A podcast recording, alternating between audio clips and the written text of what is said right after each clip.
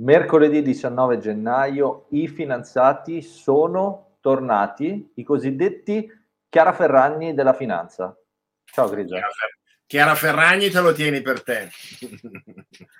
Beh, sbagli, come al solito sbagli. Siamo tornati, una bella rassegna stampa. In realtà più che una rassegna stampa oggi vogliamo parlare di commodities, visto che comunque di riffa o di raffa, come si dice in piazza, ce ne siamo e ce ne dovremmo occupare tutti.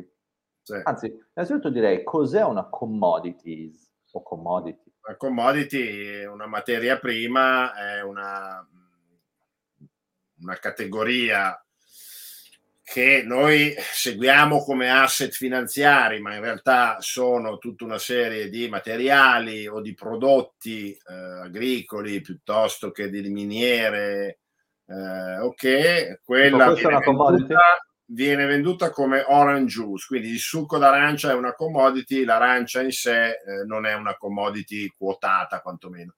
Okay. Eh, il succo d'arancia è una commodity, tra l'altro dovrebbe essere una di quelle che quest'anno potrebbe continuare a salire eh, per questioni climatiche. E, e quello che a me interessa oggi raccontare è che a fronte di appunto un, un insieme di asset eh, finanziari ma economici che nel 2021 sono stati tra i migliori, eh, quelli che hanno offerto tra i migliori risultati finanziari eh, per chi investe, naturalmente per chi invece le deve comprare per produrre o per consumarle eh, sono stati dolori proprio perché i prezzi sono saliti molto e eh, prossimi anni ritengo che continueranno a crescere per eh, due motivi principali, diciamo due macro motivi. Uno che è quello ciclico, eh, le commodities eh, seguono cicli più o meno decennali di ascesa e discesa dei prezzi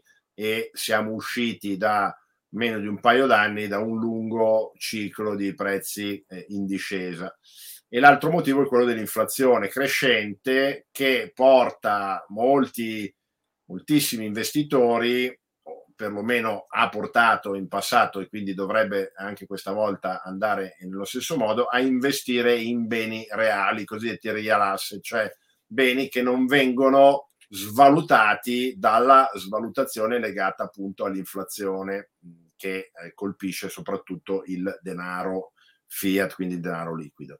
Quindi okay. la ricerca di real asset, che sono uh, i beni immobiliari e le materie prime soprattutto, dovrebbe continuare a uh, favorire questa categoria di prodotti, di materie che sono uh, le più svariate. Quindi quello Faccio, scusa, cui... Greso, un piccolo come dire, contributo. Se non sbaglio, una commodity si caratterizza per il fatto di essere sostituibile, cioè ad esempio il petrolio è sostituibile. No? Invece un quadro fungibile, forse totale di fungibile, cioè che, fungibile, che un barile di petrolio eh, io te lo do e tu lo ridai a me, ma non è che mi devi ridare lo stesso, sono beni fungibili. Esattamente, eh, esattamente. Sì, sì. Sostituibile è un concetto anche lì che è molto interessante, per esempio eh, adesso che il gas naturale ha raggiunto prezzi folli, le centrali elettriche, quelle che, le società elettriche ovviamente eh, dove, po- dove, potranno, quindi ave- se hanno delle centrali a carbone, cercheranno di far andare, e lo stanno già facendo, di più quelle a carbone perché il carbone costa meno, quindi la sostituibilità avviene in, in questo modo. È chiaro che se tu vuoi mangiare il pane, non sostituisci il pane con la soia, perché la fa, quindi il grano con la soia, perché con la soia non ci fa il grano. Però, per esempio, anche lì concetto di sostituibilità, eh, siccome la, il corn e la soia vengono usati come mangime per gli animali, a fronte di prezzi per esempio molto alti per il corn, molti allevatori eh, sostituiscono parte del corn, del mais con la soia se questa costa meno. Quindi esiste diciamo anche questo fattore all'interno uh, del mercato delle materie prime. Okay. Quindi è interessante capire quali sono i fattori che influenzano genericamente l'andamento dei prezzi delle materie prime. Aspetta, scusa, prima di cominci ti volevo chiedere, ma queste sono tue valutazioni o le stai prendendo da qualche fonte? In che senso le mie valutazioni? No, nel senso che di solito noi usiamo... Metti in discussione le mie fonti, sono 30 no, anni che faccio questo no, lavoro. No, io voglio solo dire, stiamo parlando di qualche articolo di giornale? No, stiamo oppure... parlando dei miei decenni di esperienza. Del... Ma ragazzi, ma qui, ma noi siamo folli a fare sta roba gratis, noi siamo veramente folli. Quindi domanda e offerta sono uno degli elementi principali eh, dell'andamento dei prezzi delle materie prime perché naturalmente la domanda alta o costante e dall'altra parte un calo dell'offerta, come per esempio sta succedendo dal 2020 in avanti, eh, in parte a causa del Covid che ha bloccato e limitato molte produzioni e in parte a causa del rallentamento del CAPEX, cioè degli investimenti nello sviluppo e nel mantenimento di molte di queste produzioni, in special modo per esempio quelle energetiche. Tutto questo contribuisce a eh, disequilibrare quello che dovrebbe essere un equilibrio costante fra domanda e offerta e quindi ad alzare o abbassare i prezzi a seconda di come sia questo bilanciamento.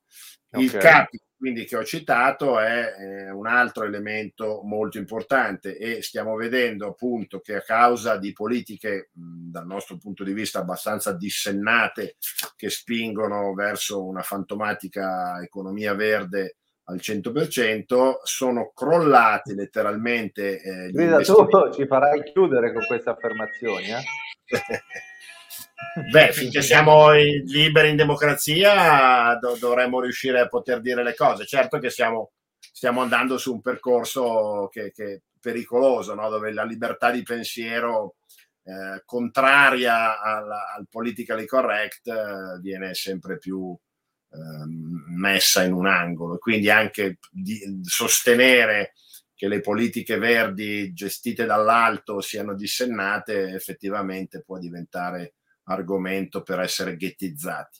Eh, però io continuo a ripeterlo. E, quindi aver rallentato, addirittura bloccato gli investimenti che sono necessariamente corposi eh, in quella che è la produzione di petrolio, di gas eh, o l'energia nucleare, quindi la, la, il minare l'uranio, ci ha condotto, e ci sta conducendo, ci porterà ancora di più perché ricordiamo che spesso i prezzi sono, eh, pre- prevedono un andamento futuro no, di certe dinamiche, quindi eh, la corsa il prezzo contiene l'informazione, oggi, no?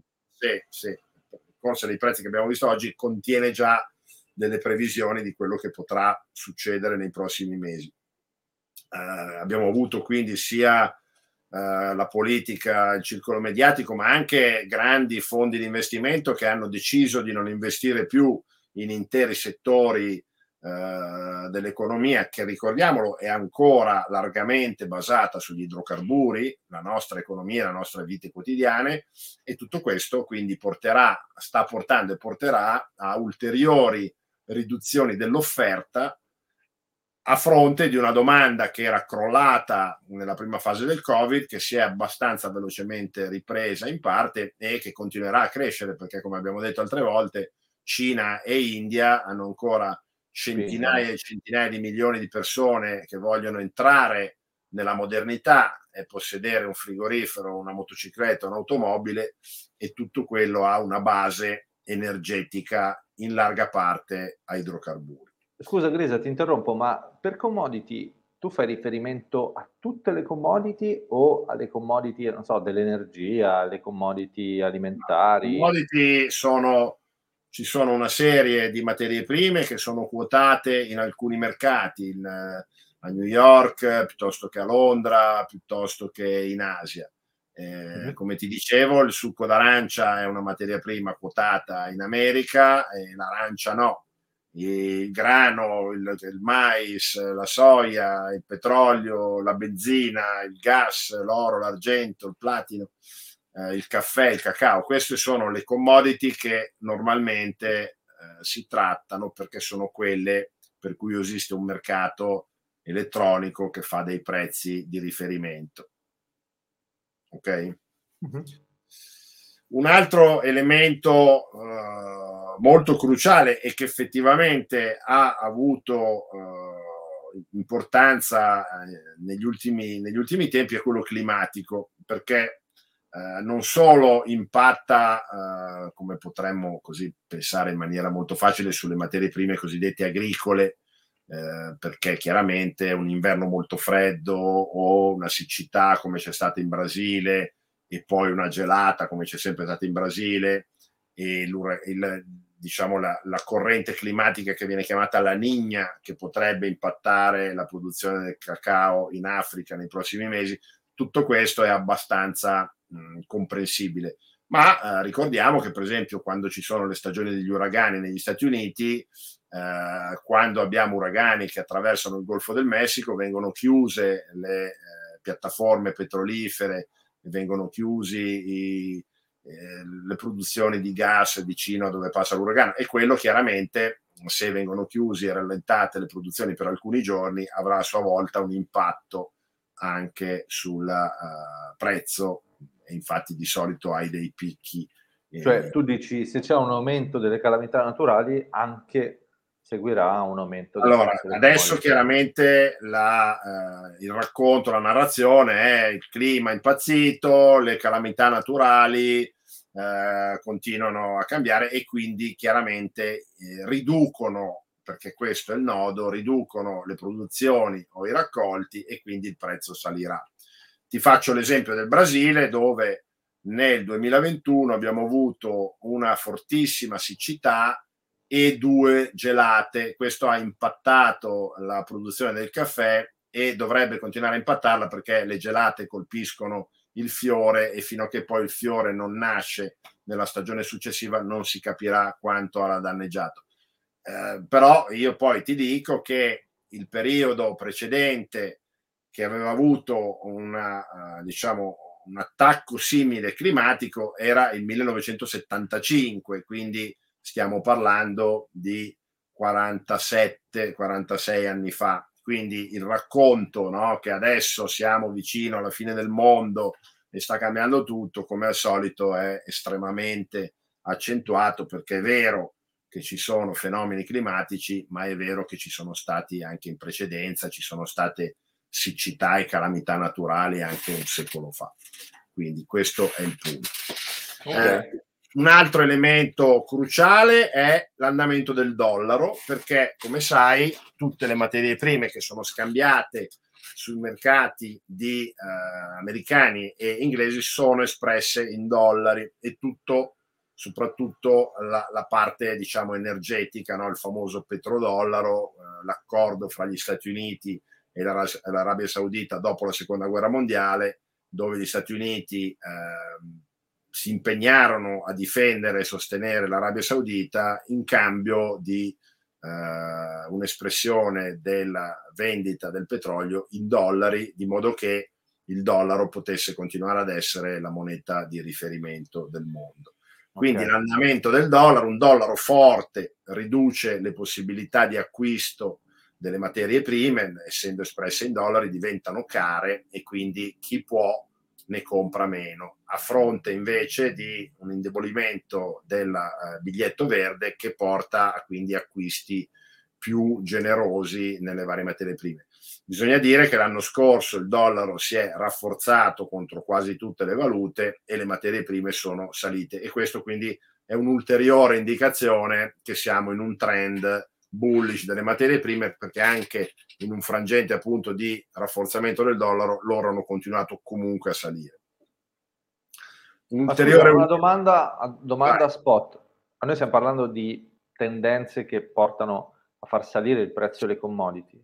Quali Noi stiamo parlando di elementi che influenzano il prezzo delle commodity, non necessariamente perché il dollaro debole le fa salire, il dollaro forte le fa scendere. No? Infatti ti volevo chiedere quali sono invece quelle che fanno... No, sono tutti, sono, questi sono tutti elementi neutrali che a seconda del loro andamento tu sei, se il capex, se investi... Eh, produci di più il prezzo scende, se non investi produci meno il prezzo sale, quindi giusto, eh, giusto, l'elemento in sé è neutrale, poi l'uso che ne fai, il clima, eh, chiaramente se hai inondazioni e gelate avrai meno raccolti, se hai un clima perfetto avrai più raccolti. Cioè, giusto, questo giusto, giusto. Quindi il dollaro, l'abbiamo detto, un altro elemento è quello delle scorte, eh, per esempio nel petrolio, nel gas abbiamo la comunicazione dei dati delle scorte nel mercoledì e il giovedì per quanto riguarda gli Stati Uniti, l'andamento della, uh, diciamo de,